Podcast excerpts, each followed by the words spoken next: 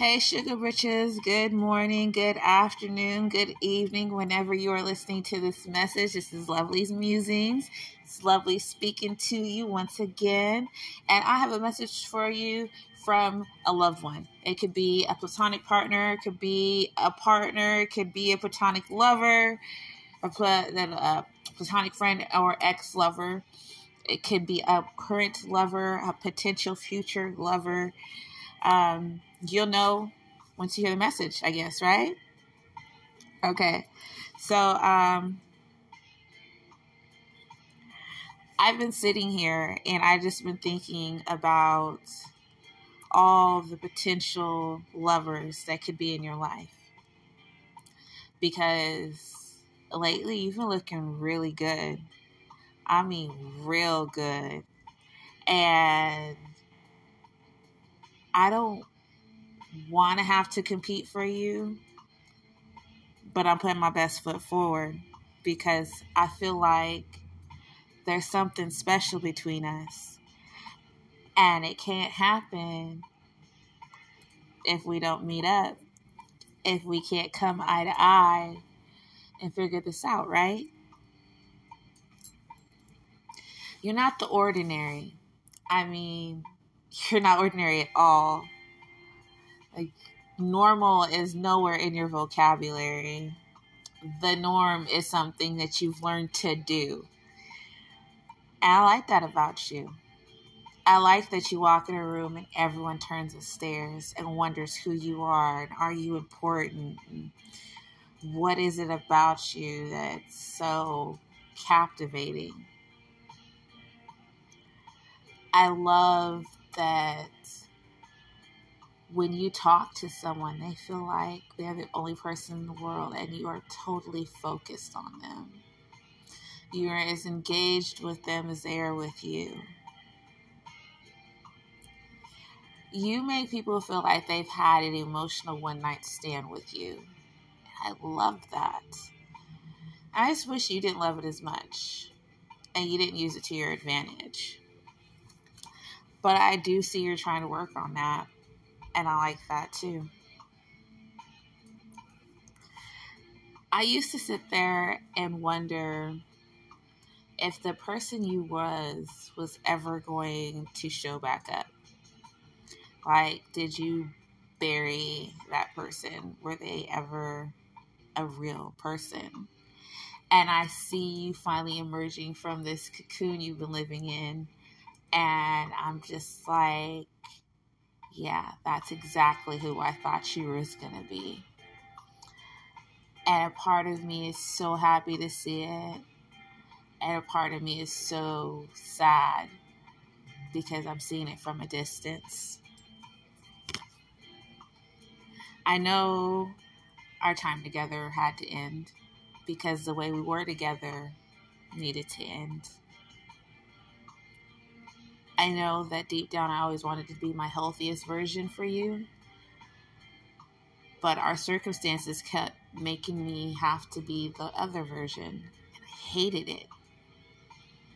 I hated having to separate myself from you. I hated having to put up this facade of I don't like you and I don't care about you and I want anything to do with you. When every day, every minute, I was crying out for you. I was waiting for you to come home, waiting for you to call and say, Can I come home? Waiting for you to do the change without me asking you to do it because then it wasn't going to be real. I needed it to be your decision. And you finally made it. And you made it when you weren't anywhere near me. And that hurt. That hurt a lot.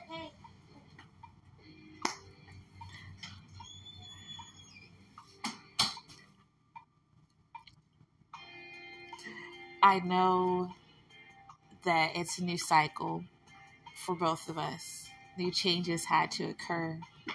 And with those changes, new beginnings happened and are happening. And I know some part of you feels liberated, even if you do miss me, because some part of me feels good, even though The rest of me hurts so bad. I'm happy. And I hope you are. I hope you figured out what was missing and you're going for it. I hope that the dreams and aspirations and desires that you had, you can still find a way to make them happen, even without our connection.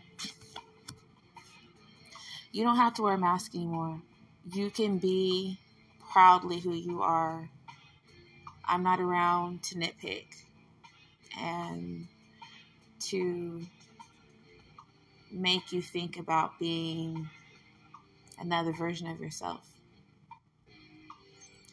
If you decide to stay on this path, I won't be there to naysay it, nor will I be there to gainsay it. Just as if you decide to step off this path and go back to the way things were, I won't be here to say anything good or bad about it. And that just might be for the best for both of us. I'm not going to lie, I wanted to fix this. I wanted to fix us. But you can't force somebody to feel what you feel. You can't force someone to see what you see. And the definition of insanity is doing the same thing over and expecting a different result. I want something different.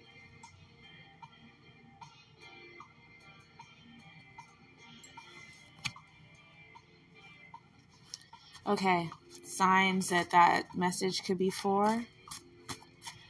Signs that that message could be for.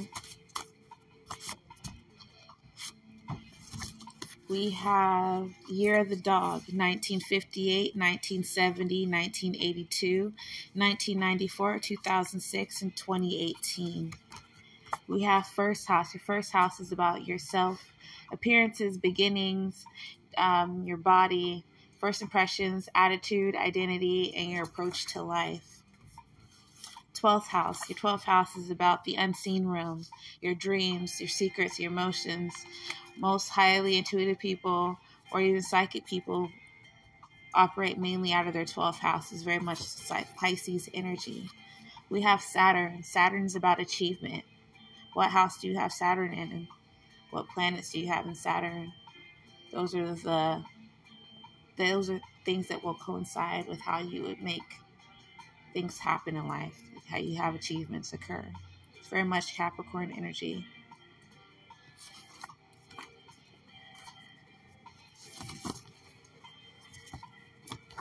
We have fifth house. Fifth house is very much Leo energy. It's about creativity, romance, and children. We have Hazel the Knower, which is Virgo or Leo. We have Ptah, which is fire energy, Virgo energy, Hephaestus energy. We have Year of the Rabbit, 1963, 1951, 1975, 1987, 1999, 2011, and this year, 2023. Again, Year of the Rabbit, Ptah, Hazel the Knower, Virgo, Leo, fifth house, Saturn, 12th house, first house, and Year of the Dog. Thank you. Be blessed.